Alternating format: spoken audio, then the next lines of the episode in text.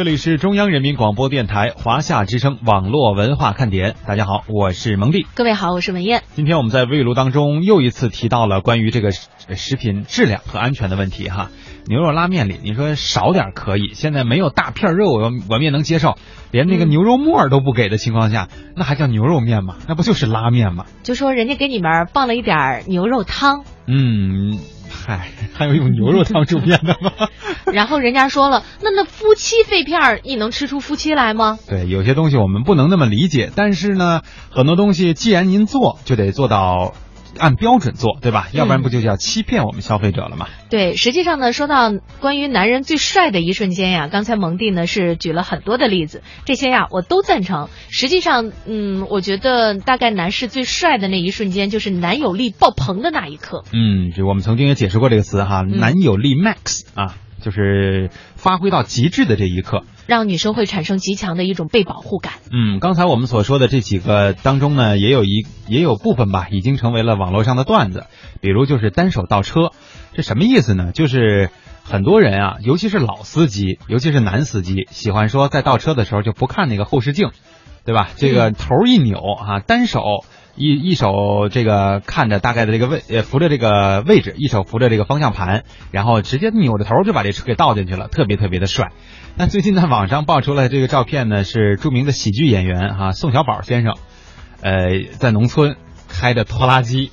啊，然后也是这么单手倒车的是吗？对，另外一只手给自己来了个自拍，就发的是，据说男人最帅的时候就是单手倒车的时候。呃，这个呢，真的是只限于那些技术确实特别纯熟，而且在单手倒车方面确实已经有了相当多的经验。嗯，咱们千万别为了耍帅呀而一味的单手倒车。我觉得观后镜啊，甚至是倒车的这个后视视频，大家呢还是一定要多看一看，可能会让你的这个车啊不会刮着蹭着的，是吧？嗯。别光顾着耍帅啊！尤其是男同胞们，这个开多少年车，其实也会有一定的风险。所以什么时候，无论在路上还是倒车的时候，都记住一个字：慢啊！一定要慢慢的来，是吧？对，要是说到单手倒车的时候帅呢，我觉得倒不如说，可能这个男士啊，为女士把那个椅子不是把那个叫什么来着安全带拉过来的时候，我觉得那时候其实也挺帅的。对，还有就是。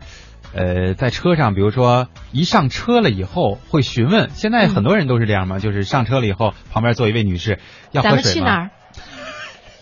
这么直接，就要喝水吗？一看这是专车司机。手机要充电吗？我还没叙述呢，你已经把那话说出来了。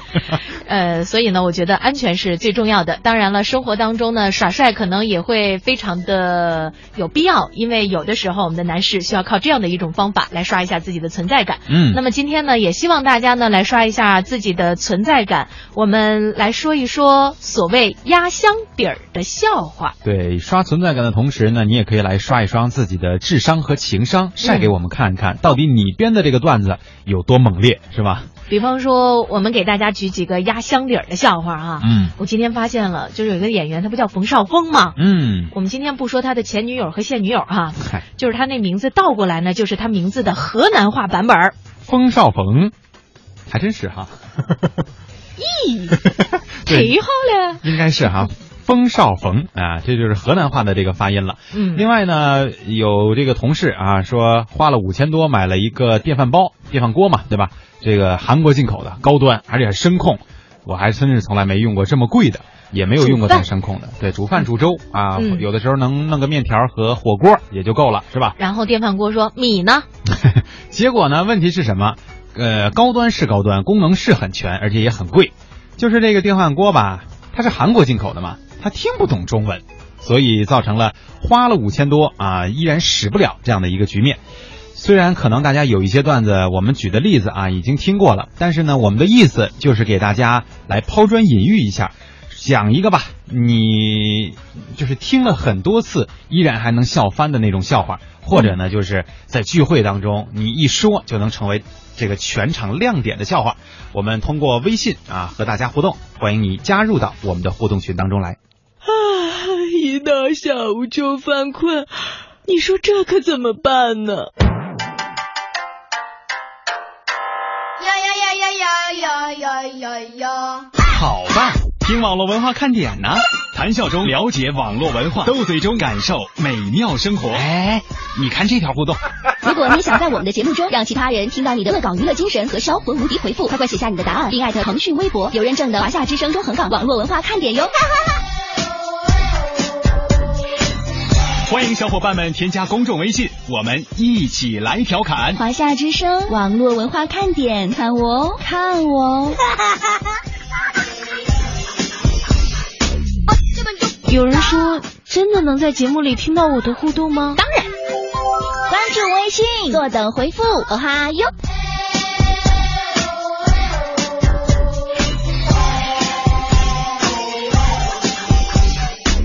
嘿，我那边呢？网络文化看点，欢迎大家的锁定收听。今天呢，我们和大家一起来互动的话题是，请你们啊给我们讲一讲你压箱底儿的那些笑话。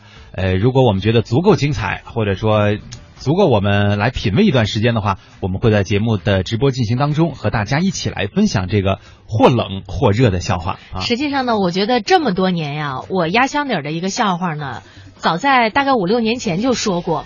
就是两个人过马路嘛，嗯。然后呢，前面这红灯亮了，这朋友呢还接着往前走，旁边这个人就说噔噔噔，然后这人一扭头，就你有英特尔气啊，英特 对用英特尔处理器的这个标准的广告声音是吧？嗯，呃，还有很多吧，就是其实我们在网上随便那么一搜就能听到很多。但是现在你发现没有，就是讲笑话的人啊，都有这样的一个规律，这个笑话呢是越讲越冷，就是越来越让你就是需要去思考一段时间才能够反应过来的。也就是我们要跟树懒一样，慢慢的才能够知道笑点在哪儿，对，关键有的时候慢的还不止一拍啊。就是绕了地球两个圈的反射弧。来，我们看看我们的互动平台当中有哪些啊，点心们给我们提供的这个小笑话啊。柠檬茶，这应该我大概扫了一下，应该算是个冷笑话。呃，虽然这个题这个文字上说啊是教给大家一个生活小窍门，但是咱仅当个笑话来听啊，千万别认真。说大衣啊容易沾这个油污，一般呢洗衣液什么的也很难洗干净，不少人为此感到头疼。其实呢，不妨在洗的时候啊吃点头痛药，头就不那么疼了。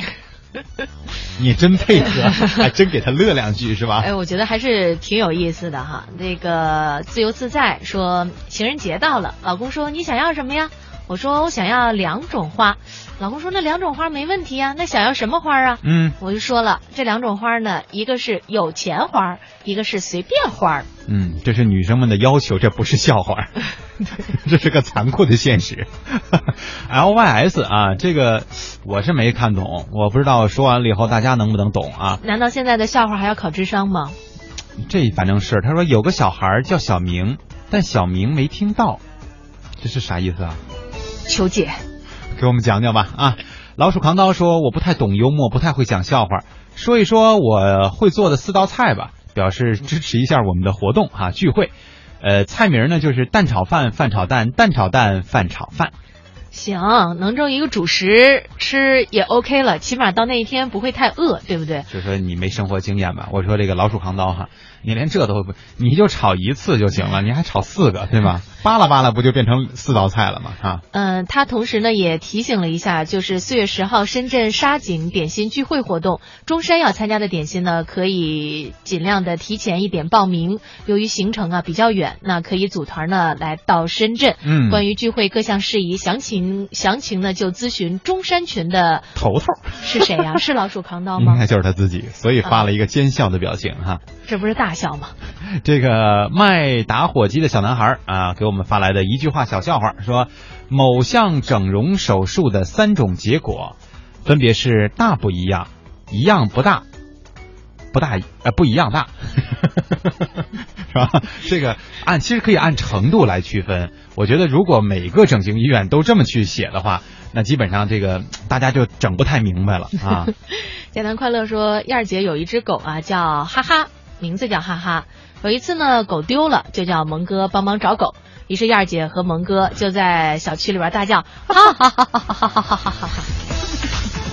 看来讲笑话的人也很重要啊。对，关键是我们俩也够精分的，精神分裂啊！在大小区里，我们俩没事闲的跟那叫狗干嘛？我们不会叫狗狗吗？是吗？叫狗狗，关键是哈哈，他没反应啊。哈哈，宝贝儿，他不知道说的是谁。呃，也欢迎大家呢继续通过微信和我们进行交流，说一说你压箱底儿的那些笑话。嗯，那接下来的时间呢，我们来关注一下一年一度的央视三幺五晚会。第一个曝光的呀，就是饿了么平台上的黑作坊问题。据了解呢，饿了么网上订餐平台是成立于二零零九年，截至二零一五年十二月，饿了么业务也已经覆盖超过了三百个城市。央视三幺五的记者通过调查发现，在饿了么网站上存在着商家虚构地址、上传虚假实体照片等情况。另外呢，在其网站上注册的一些商家实体店面的卫生状况啊，令人特别的担忧，甚至还有一些无照经营的黑。作坊，嗯，我印象当中爆爆料的这个央视记者啊，同时也提到了一句话，说黑作坊当中的这个，别说厨房了，就连它外边的那个餐厅啊，那地都是粘的。你可想知道，我们要吃的那些东西就是从这里生产出来的。这个事情呢，大家相信也有所了解了。那到底怎么解决呢？最近有记者获悉，上海市即将发出全国第一张专业网络订餐许可证啊。获得该证的呢是上海的叫盒马外卖啊，是一个从事食品研发、生产到物流配送完全自营的专业网络订餐品牌。这个证的出炉呢，也就意味着各网络平台主推的网络订餐服务，在经过野蛮生长以后，正式进入到了许可证的时代了。那么我们也来看一下相关的分析师，中国电子商务研究中心的分析师张静说，这是让外卖餐饮更加规范化的首例示范典型。部分外卖平台可能会因此提高警觉性，加强对于食品安全的监管。毕竟线上支付、线下制作属于不可见的暗区，也是漏洞所在。不排除今后的传统餐饮也需要类似的专业网络订餐证。不过呢，在这样的监管环境之下，虽然能对外卖平台有一定的施压和监督作用，但是想完全根除线下餐饮店食品安全等问题，还需要外卖平台的加盟商家自觉遵守平台条例，主动对消费者的餐饮卫生负责。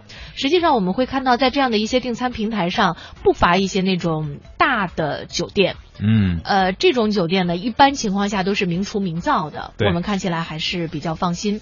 但有一个特别重要的问题，就是在整个的运输过程当中，如何确保这个卫生，能够让消费者更加的满意和放心。嗯，昨天的节目当中，我们还在说这个问题到底怎么解决哈？国家会出台什么样的相关的法规来约束他们这些在网络上订餐的平台？那么很快我们就看到了这个在至少在上海市已经做出了第一步的尝试。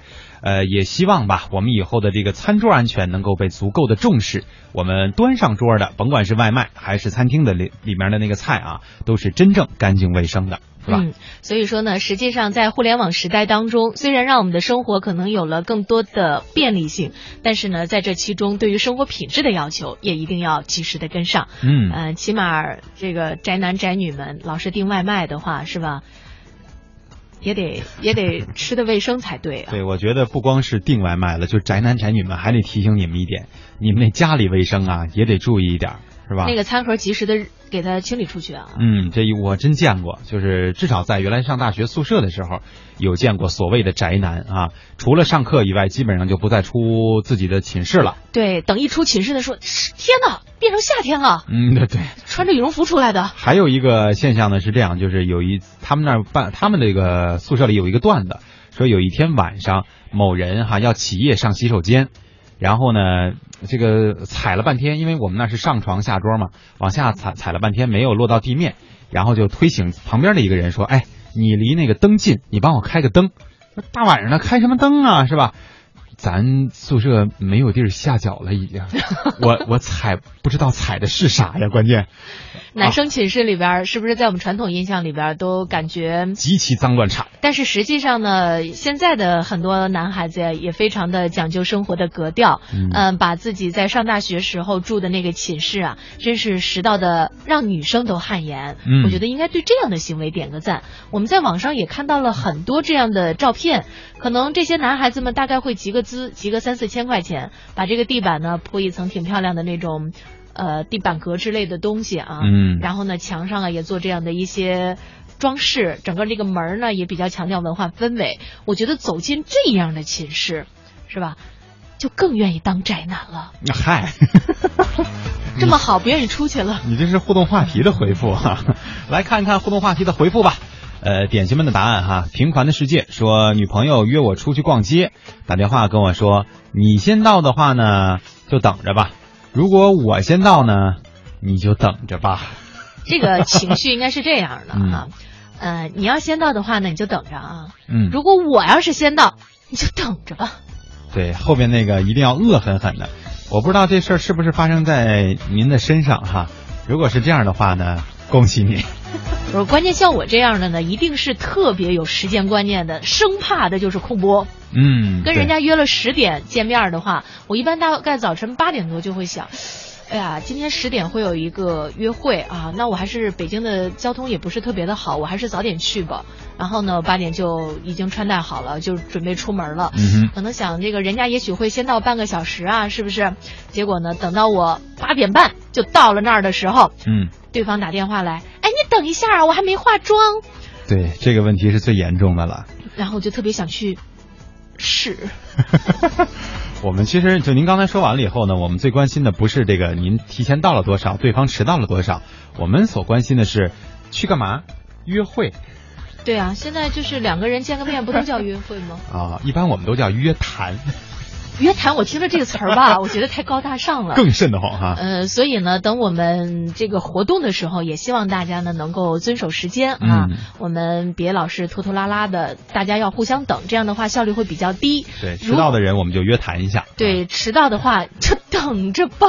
浪迹天涯说有一个美眉哈、到这个快餐店去买甜筒，呃，她说我就买这么一个甜筒，人家就递给她了，她说我不要。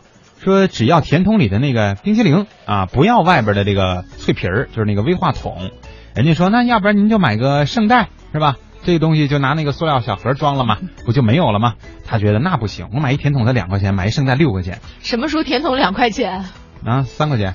那第二杯才那价行吗？甜筒就那个手拿那个吗？对呀、那多少钱？我没吃过。应该是四四五块钱吧？是吧？我没怎么去过哈。我说后来呢，人家说那要不这样吧，我们给您按量算是吧？您把这头呢伸到我们这个机器下边，然后你转几圈，不就出了那个甜筒的那个冰淇淋的造型了吗？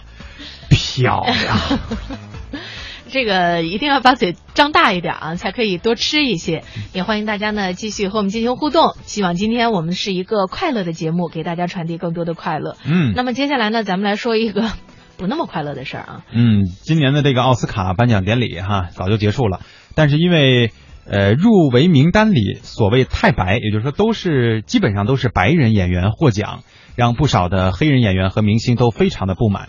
在颁奖典礼上呢，有亚裔儿童上台表演，但是当场的这个主持人却说他们是最勤奋的工作代表，这有所谓童工的嫌疑啊。导演李安啊，最近呢在与其他的亚洲电影工作者呢一起递上了一份抗议信，向奥斯卡表达抗议。现在呢，奥斯卡终于是出面道歉，这个事情也基本上算是解决了。那么接下来的时间，我们一起来了解一下这个文化事件，同时呢，也关注一下它背后的意义。我们要有请出的是中央台的特约评论员肖峰。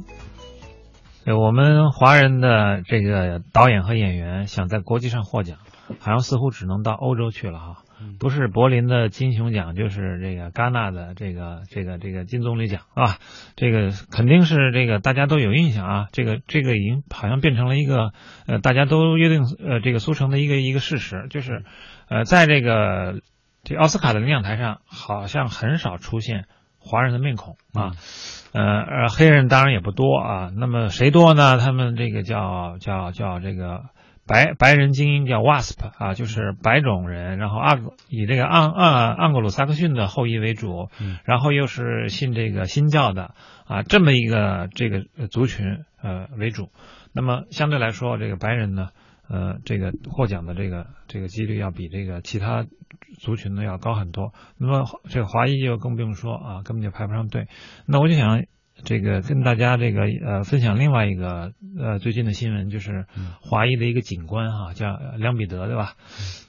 他最近不是被这个呃美国的这个检方呢，就等于是判为这个这个有过失杀人罪哈，呃不适合再从事这个警官的行业啊，呃，这个职业。那当时呢，等于这个事儿引起了这个在美国的华人的这个轩然大波吧，很多华裔呢就上街游行啊，这个抗议说这个为什么这个那么多的警察。呃，这个这个开枪走火，然后误伤了这个这个嫌疑人，呃都没有被判罪，而我们一个华裔的警官为什么就被判了罪？那当时等于是引起了呃所有华裔的这种呃空前绝后的一个团结哈。嗯，我是觉得这个事儿背后呢，如果你要是仔细去分析的话，嗯，有这么几条哈。第一呢，就是呃华裔的这种意识现在开始崛起了。呃，以前呢都说这个华裔是夹在这个呃三明治哈，是夹在这个中间的一个一个族群，就是黑人呢认为你们是呃靠白人那边的，嗯，就是认为你们享受了特殊的呃这个待遇啊，实际上并没有享受，因为华人比较勤奋吧，他各种各样的机会就自然而然就会就会得就会得到。那么黑人就认为你们是这个是是是是白人那边的啊，这个黑人呢等于是等于是也打压这个华华裔，然后呢白人呢就说你是有有色人种，这大家知道一百多年前这个华工对吧？嗯，到美国去修铁路的、开矿、挖金矿的这些华工，就基本上连居留权就没有，更不要说选举权了。呃，发生过好几次这个排华事件，对吧？一直就华裔呢就是属于这么一种被白白衣白白人族裔吧。啊，打压的这么一种状况。那么，我觉得以前我们经常说，这个华人呃，在美国混得不好，是因为我们不团结，是因为我们一盘散沙啊，是因为我们没有这种呃族群的这种政治意识。嗯，这是过去的一种，这是过去的一种说法。那现在看来不是，因为毕竟嘛，那是可能是老一代华人。大家知道，老一代华人基本上是。嗯，不添乱啊，不去惹是生非，老老实实的去比较安分守己，那是老一批啊，老一代的华人。现在的华人，我觉得叫他们叫这个叫什么？这有一种说法叫叫叫什么？这个这个哦，这个亚脸欧欧心呐，就是这个脸是亚洲的，但是他的心是欧美的。他的呃政治意识，呃他的这种公共的意识，包括他的这种争取权利的意识。我觉得和白人青年没有什么区别，都是八零后、九零后，对吧？所以我觉得，就是新一代的华人，你能看到他们这种气象跟老一代的华人不一样了，这是一个。另外一个，我觉得也是最重要的，就是跟中国经济的强盛有关系，就是中国人的这种，因为经济上来了，呃，国家的形象越来越这个呃，在这个国际这个名利场上吧，更加更加有这个。话语权，国家地位，使得我们的这个华人呢，在海外呢就敢于说话。对，否则的话，你说话以前就凭说有中国功夫，一说华人说，哎，Chinese 功夫，对对对，有功夫啊，李小龙、成龙这种，这样去联想。现在一说华人，OK，中国啊，这个买买买，对吧？至少是 Made in China，这是各方都愿意来欢迎的这么一个一群人啊，这是一个。当然还有一块呢，就是，呃，大家知道这个每年的这个。呃，出去的这个留学生啊，现在差不多就是四五十万，每年出去了四五十万，这么多年下来积累下来，也有一千万人出去了。这一千万人实际上也是一个非常大的一个声势，因为以前的华人呢，实际上分好多种，那么福建出去的福建人，温州出去的温州帮啊，然后这个广东人、潮汕人比较多，潮汕人，现在出去的等于是就是都是大陆人、中国人、台湾人这种大块的，所以他们的这种认同呢。呃，就更加的呃，更加的容易形成。嗯，以前是分，真的是分散成各个各样的小种小族群，现在就很容易形成一股势力。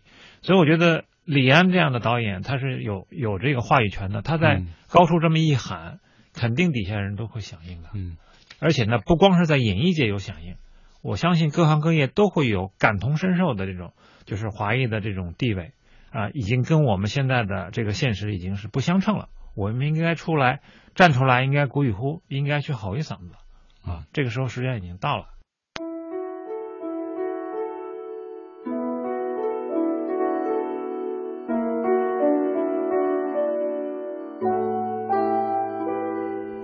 生就是一部奇书，期待你细心的阅读。迷乱时起步，勇敢的向前追逐。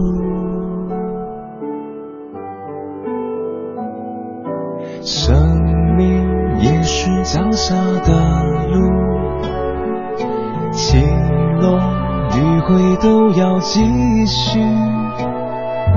失去了保护，才可以迈向成熟。离开曾经靠依过的大树，放开一切包袱。要义无反顾，每个错误在生命的画图写下一笔领悟，好好的记住。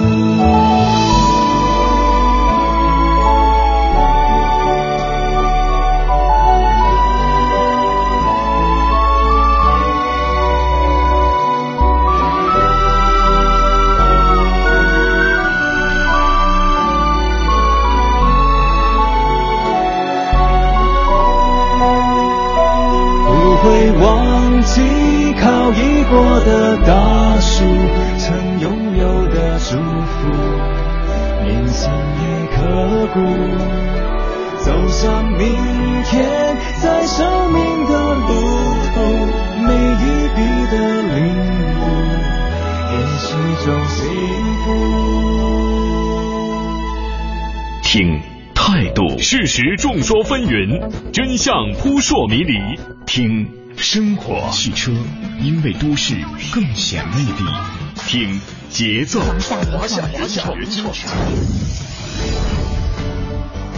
，FM 八十七点八，一零四点九，AM 一二一五，中央人民广播电台华夏之声，给你最动听。手机客户端新版上线，全新的界面升级，全方位的听觉感受。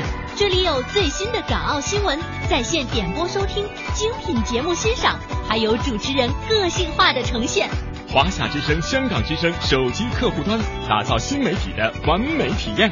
登录各大手机应用商店，搜索“华夏之声”或“香港之声”，就可以免费下载。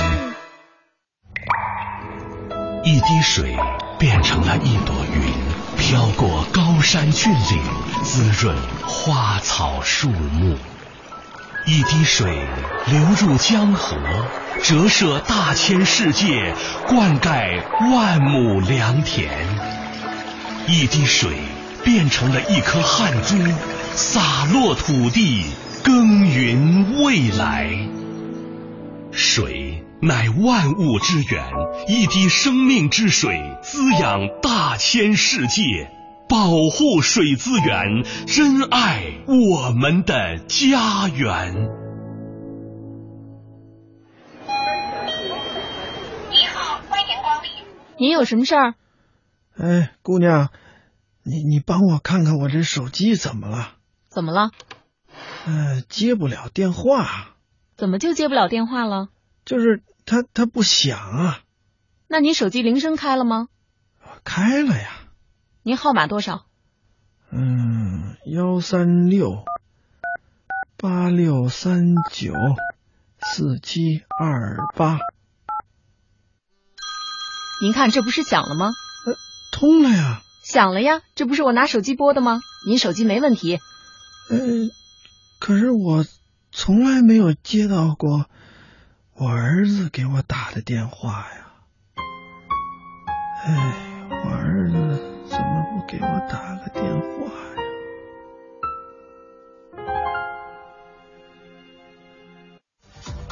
我是你们的网络文化看点，你们是我的小点心，伴着你们，你们也伴着我。更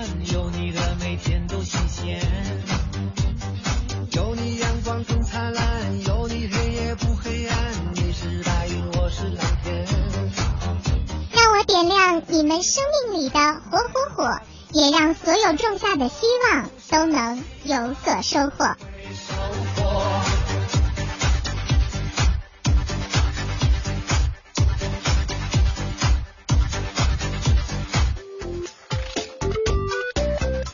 这里是正在直播的中央人民广播电台华夏之声网络文化看点。大家好，我是蒙蒂，我是文艳。今天呢，我们是一个搜集段子的互动话题哈，希望大家呢能够发来那些让你们呃笑的不行，或者是压箱底儿的那些段子来给我们听一听。在这里呢，再给大家抛砖引玉一个。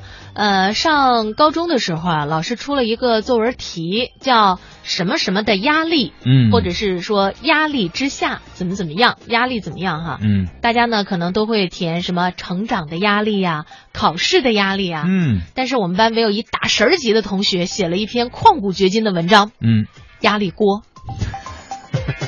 又不是造句是吧？为什么要用锅来说话呢？写了一篇书名文。来看看我们的互动平台当中哈，大家的这个回复啊，天有情，这还有点意思啊。说在 KTV 里啊，有个小帅哥在唱歌，唱到那句歌词“喜欢你那双眼动人”啊，应该是喜喜欢你那双动人的眼睛，反正类似吧，就这样的一首歌一个歌词的时候啊，旁边的清洁阿姨啊，两眼放光的拿起边上的话筒唱了一句：“跟我走吧，天亮就出发。”现在这个大家呢，实际上在追求爱情的时候也是非常的直接哈，嗯嗯，也已经没有了什么年龄的这个障碍了。呃，还有很多的朋友呢，也是发了很多的笑话过来，我们也挑选一下啊。于丽说：“萌萌，我最近实在忙，活动想去，但是我得，但是得轮休。嗯刚好那个周末呢是我合伙人的休息日，他在我们公司忙上忙下，我又要在装饰公司上班，分工拉客户，他做流程。他说我今年还没有回丈母娘家呢，我家女神对我意见特别大。我是房奴、车奴，我要想爽快的过日子，得等到我三十八岁以后。这三十八岁是怎么算出来的呢？就是啊，我就特别想知道这个时间节点是如何确立的呢？关关键我们都不知道您现在多大，我们也不知道您得奋斗多少年才可以，是吧？如果你要说你现在已经三十七了，嗯，希望就在前头了啊。对，呃，没关系，不去的话呢，也没有什么太大的那什么，给大家发个红包就行。嗯，这个 LDG 啊说北方啊，据说喝酒有个笑话，说你贵姓啊？我姓王。哎，我也姓王，来干个杯啊！你是哪人啊？我是山东的，我也是山东的呀，再干杯啊！又问你哪个村的呀？我是什么什么村？哎呦，我也是那个村的呀！这样连喝了三杯。这个时候呢，这个卖酒的店家实在看不过去了，赶紧啊说话是什么啊？赶紧通啊，就是于是说啊，赶紧通知隔壁村那王叔来把这俩儿子接回去吧啊！这俩孩子又喝醉了，一看就是双胞胎型的哈，这是图什么呢？跟这搭讪是吧？这不是喝多了吗 你？俩在家不能这么玩吗？简单快乐说，一班有个黄鹤，二班有个王克，黄鹤。呃，二班有个王克，嗯黄鹤、王克二人搞创作，黄鹤搞木刻，王克写诗歌，黄鹤帮助王克写诗歌，王克帮助黄鹤搞木刻。由于二人搞协作，黄鹤完成了木刻，王克写好了诗歌。这是压箱底儿的绕口令吧？对你这根本就不是想逗大家乐，而是想万一我们出错了，大家就会乐，是这意思吗？嗯，哎呀，我看看啊，这个陶丽啊，这个说一个司机啊过收费站老远，这个收费美女就叫了小心肝儿，小心肝儿啊。嗯，这虽然这个我们读完吧啊，说司机呢没有往心里去，他也叫起来了小宝贝儿，小宝贝儿啊，谁知道咣当一下就被被这杆儿给打着了。收费美女说打着了吧？早就让你小心肝，你不听，还叫小宝贝儿，你是不是有病？黄建瑜说：“哎，我是 Dragon 四十八，好久不见了，其实一直都在，呵呵。”嗯他说朋友呢认识了一个女孩，晚上约会见面，怕尴尬就叫上了我，然后见了面呢就问这个姑娘说要吃什么呀？她说随便。那我说不是你这作为一陪客，他说那个川菜吧，姑娘说太辣。我说火锅好了，他说上火。我说那吃大排档，他说不卫生。我无奈的说那喝粥吧，姑娘说容易饿。于是我无语问那你要吃什么？他说随便。他说这不是笑话，这是真实的对话。后来呢，我朋友问都不问就去吃了粤菜。据我所知，最后他们没有在一起。呃，为什么呢？大概随便冰淇淋没给买吧。哦，人家是点了名儿的是吧？对，不是有一款冰淇淋叫这名儿吗？真绕啊！CHW 说啊，老爸说，跟儿子说啊，说老实交代，你今天跑哪儿去了？儿子说上学呀。老爸说，老子今天在小学门口啊，等到小朋友都走光了，我都没看到你，你还想骗我？儿子说，爸，我上中学了。等错地儿了是吧？不，这是多少年没接过孩子呀？这心得多大呀？呃，Marshmallow 说前几天周末加班去宝安的一个工业区，中午呢送快餐的小哥在宿舍楼下喊四零三，手机多少多少多少，三零八，手机多少多少多少，都是代号啊。对，等等等等等，然后呢，陆陆续续就有人下楼拿快餐了。他说瞬间呀，就想起了周润发发哥。嗯，这电影当中的桥段也经常出现，是吧？也欢迎大家呢继续和我们进行互动，说一说你压箱底儿的那些笑话，看看是不是可以把大家逗笑。在这段时间当中呢，我们也来关注一下喊了多年的手机实名制终于动真格了。嗯，如果在本月，也就是三月三十，呃，本月底吗？本月底，三月份不是应该有三十一天吗？嗯，但是规定日期好像是三月三十吧。好，呃，三大运营商广州用户再不进行实名制认证，其手机号呢就很可能被销户。这也就意味着工信部推行多年的全国电话实名制，率先在广东省给出了时间表。哎，大家可千万别掉以轻心，觉得反正我们在深圳也不在广州啊。那既然在广东省先实行了，很快可能就会在全省都铺开。手机实名制呢，被当作是遏制电话骚扰、保护个人信息的有效手段。如此强硬的规定之下，那么手机号实名制的实施效果如何？实名制之下，嗯，电信骚扰会销声匿迹吗？我们也来看看其他国家这个手机啊是否是实名制的，怎么来遏制电信的骚扰？很多人呢应该看过一部美美国的电影叫《当幸福来敲门》，由威尔史密斯饰演的男主角从一名证券公司的推销员，最终成了知名的金融投资家。他在证券公司每天干的活呢，就是拿着长串的电话单呐，挨个的打推销电话。嗯，这部电影呢也从侧面证明，美国也有垃圾电话和短信。更可怕的是。推销人能够直接叫出对方的名字，嗨，蒙蒂，你需要这个理财产品吗？嗯，因为在美国手机号都是实名制的。哎，我们来听听在曾经在美国留学的留学生李阳的介绍。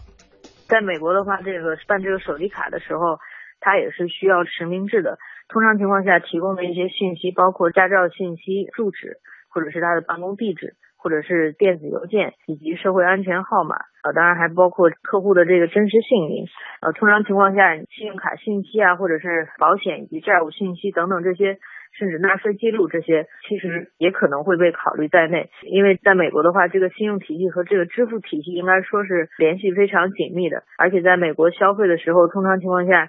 直接现金的会比较少，用这个卡的情况会比较多一些。呃，手机号码也可以说是这个银行和运营商之间支付关系建立的一部分，所以说这个必须是要实名制的。然后除此之外的话，你比如说像一些这种虚拟运营商，他们是也需要实名制的。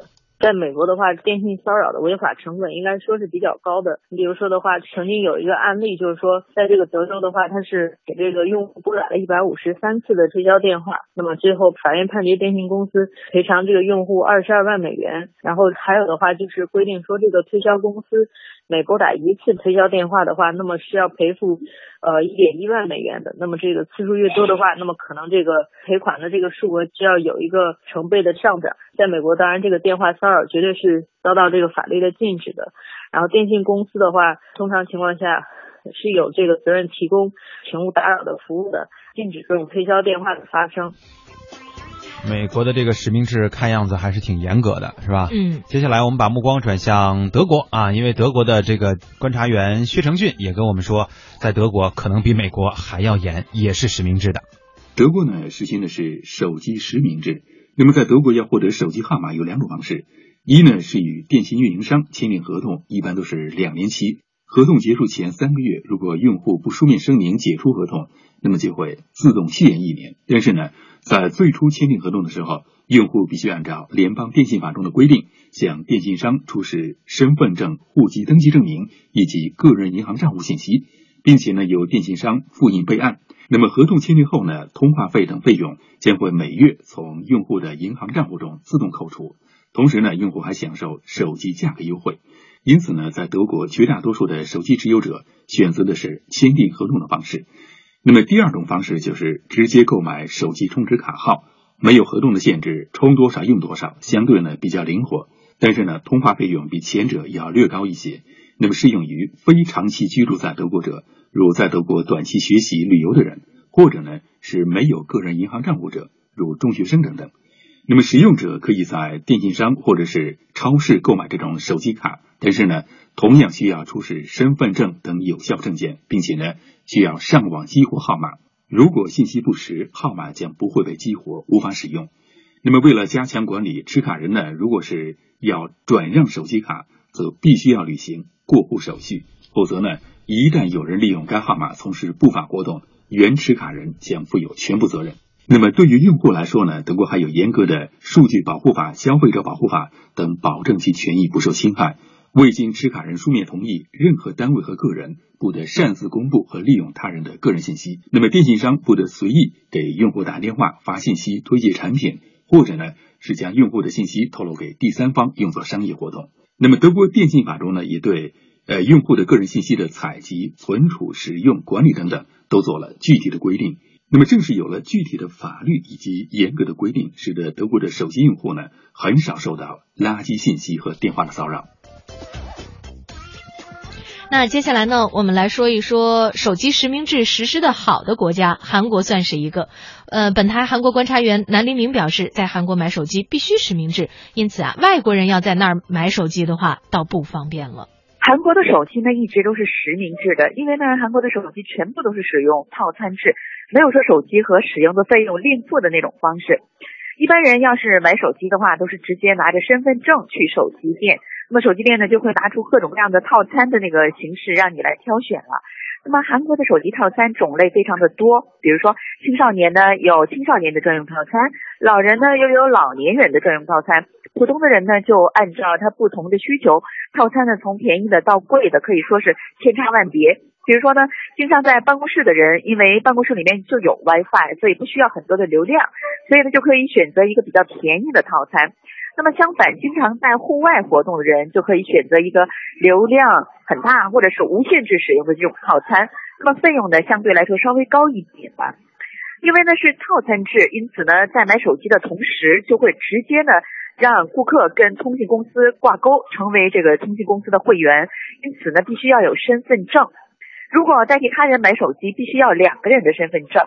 那么给小孩子买手机的话，需要拿来登记有父母和子女身份的那种证明，所谓的户籍证明。那么在韩国呢，包括户籍证明在内的大部分的行政的这种证明资料呢，都可以从网上直接下载，所以也是非常的方便。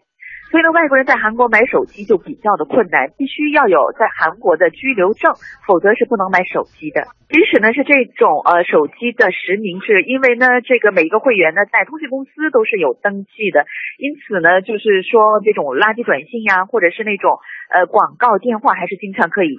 接受得到的，所以这也是韩国人非常头疼的一件事情。那么至于这些呃私人的个人的信息都是从哪里获得的呢？一般韩国如果你要是在网上加入一些，比如说商场啊，或者是学校啊等等加入这个会员的话，还有银行，那么它下面都会有一行字，就是说你的这个个人信息可不可以就是因为这种公共的这种。方式来使用，如果你要是允许使用的话，你就可以加入我们的会员。那一般人呢都要写允许使用，否则呢你没有办法加入他的会员。但是如果这些个人信息呢被泄露到一些商业群体的话，那么这些商业群体就会利用这些个人的信息呢，就是给顾客打电话呀等等。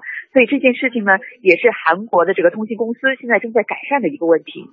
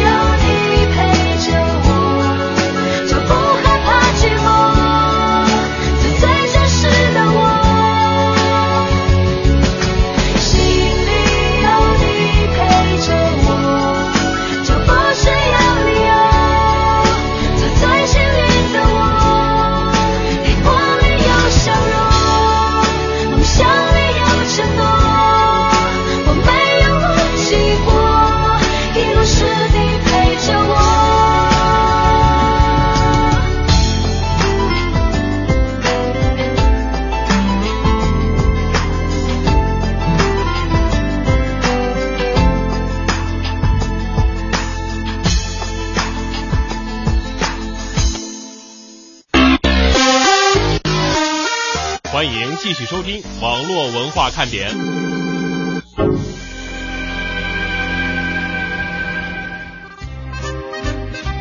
好，欢迎大家继续锁定华夏之声网络文化看点。今天我们和大家征集的是你们觉得很搞笑的段子哈，但是听得出来，时代的变迁也给大家身上打上了这个烙印。基本上所有人发的这个笑话啊，都属于冷笑话类的，得让别人去反应那么一会儿才能够笑得出来，是吧？这不是压箱底儿的吗？压箱底儿的总得沉一点才行啊。嗯，周末二人游说啊，笑话啊，我觉得每天的微语录注解都很搞笑哎。谢谢。骑着蜗牛旅游说，一天呢和同事呃，算了吧，这个不念了。嗯，对，不太好念啊。呃，C H W 哈说军训啊，教官呢对着学生说。觉得我长得帅的，请出列。然后有一半的学生都出来了。教官说出列的，呃，围着操场跑五圈。啊。嗯，然后没出列的同学就在笑，哎，你真傻，你教官得问你这这是吧？然后教官说你们笑的没错，做人啊就不能像他们那样。我长得不帅，他们不诚实，以为恭维我有好处，哼，这都是错误啊！剩下的同学呢，立正，向右转，跑步，操场跑十五圈。你们连夸人都不夸，是吧？梗在这儿呢，哈。对。周末二人游还说说每天呢，我拖着疲倦的身体回到家的时候，我老婆，他老婆的昵称叫启明星，哦，总会非常温柔的趴在周末二人游的耳边对他说：“快去做饭，衣服洗起来，记得袜子要手洗，还有地板也要拖干净哦。”用温柔的战术来碾压你，是吧？嗯，谁让你是处女座呢？嗨，这都知道啊。呃，相信未来说说到卫生的问题啊，有一个河南同事身上那味儿啊，我觉得这地域的这个不代不具有代表性哈。对啊，我们只是举个例子啊，说有个女同事坐他后面，被他熏的呀。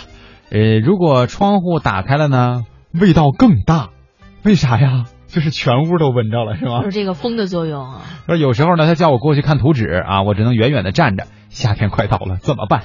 还好我不是坐他后边啊。上技校那会儿呢，老师讲的笑话啊，说这个学校财务的工作人员说下午发工发公鸡啊，说这个他们那儿说的这个“资”啊，呃，和普通话的这个“鸡”的发音有点类似啊，就是带了点口音，所以说就改成了下午发公鸡啊。有一位老师呢，下午就带了一个鸡笼子来，然后发完工资问工作人员说：“不是还发公鸡吗？我鸡笼子都带来啦。”真是实诚啊！得有钱没有鸡啊，是吧？简单快乐说，有一个小偷呢，把偷来的货车从车库里边倒出来，被一个农村的老大爷给拦住了，马上给警察打电话报警。小偷就特别不明白的问大爷：“你怎么知道这车是我偷的呢？”大爷说：“你小子一上车，车就自动报警了。”警察问：“这怎么报的警啊？”大爷回答说：“请注意。”倒车，倒是偷盗的盗，请注意倒车。哎呀，这小偷仰望天空说：“没文化，真可怕。”您这偷盗技术也可以，您偷什么不好？您偷大解放 是吧？这笑话冷不？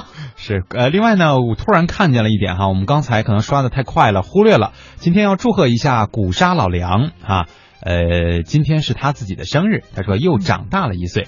也就是说，在报名参加我们活动的时候，你还是现在这个就之前的那个年龄；等到参加我们活动的时候，你就老了一岁，是吧？时间怎么过得这么快呀？这活动之前跟活动之后都差出一年去了。嗯，花花世界说公司开会，老总说大家来报个数吧，有人就出去报数了哈，报了一棵大树。哎，是叶永梧桐说实名制挺好的，可是呢，就算是艳阳天，也有阴影笼罩的地方啊。说的说一个不太好的事情哈，事实他说我号码实名制之后，各个保险公司的来电就多了起来，什么巴拉巴拉巴拉，反正就是各种推荐，各种买产品。我想说，运营商是不是还有存在这种把号码资料卖给保险公司的现象？真是心塞呀。这个确实就涉及到了另外的一个问题，就是你的这个信息是如何泄露的，是吧？嗯，现在泄露的这个途径也确实是比较多，因为很多的时候我们大概都要登记一下自己的姓名和自己的电话号码。嗯，特别是现在大数据技术又会呃不断的挖掘你的一些倾向和需求，只要有一次你关注了理财产品。或者是说保险产品，从此以后你在这方面就再也没有办法消停了。嗯，到底应该怎么样解决我们保护个人隐私同时实名制的这个问题呢？我觉得真的是任重而道远。是啊，我今天早上起来还接了一个电话哈，这个我发现他们现在这个询问的技术啊也有所提升。这个上来以后呢，先问我是不是本人，我说是啊。说，哎，您好，您是中央人民广播电台的记者吧？他们连这都知道？对啊，我说是，我说您是哪一家公司或者是什么样的这个有什么活动吗？是是要比如说去邀请报道啊，或什么样的吗？对吧？呃，平常也是会有这样的一些邀约，呃，然后说啊，我们这个先说的是产品的这个。他们要搞一个什么活动？我说啊，我是采访过互联网金融的相关人士，可能是不是人家介绍的？等到最后啊，聊了五分多钟了，跟我说这个我们的产品呢也会在这个上面发布，您看您是否需要呢？拉了半天他是拉的客户，根本不是。根本不是媒体资源，你知道吧？所以我觉得现在吧，做广告的真的也是非常的逆天。比方说，最近韩剧《太阳的后裔》特别的火，于是呢，我就看到了各种利用《太阳的后裔》做广告的。嗯。比方说，那天我看到了咱们还是广州的一个楼盘哈，嗯，上面呢前面大篇幅说了一下这个颜值的问题，男女主角的颜值啊，贴了很多的图片，确实是非常养眼。然后后边跟了一句话。不仅在戏剧当中，男女主角的颜值重要，买房子的颜值同样重要。什么什么什么项目的楼盘颜值非常高，这都哪儿跟哪儿啊？我说广告做成这样也是醉了，也够拼的了哈。今天我们大家一起来搜集了一些笑话，那当然也被大家都转为了冷笑话的这个是吧？这种呈现哈。呃，我们也希望日后我能够真的在这个微录当中给大家更多的欢乐，也像刚才有一位点心说的，争取吧，我们每一期都会给大家带来不同的这种感觉啊。明天同一时间再见，拜拜。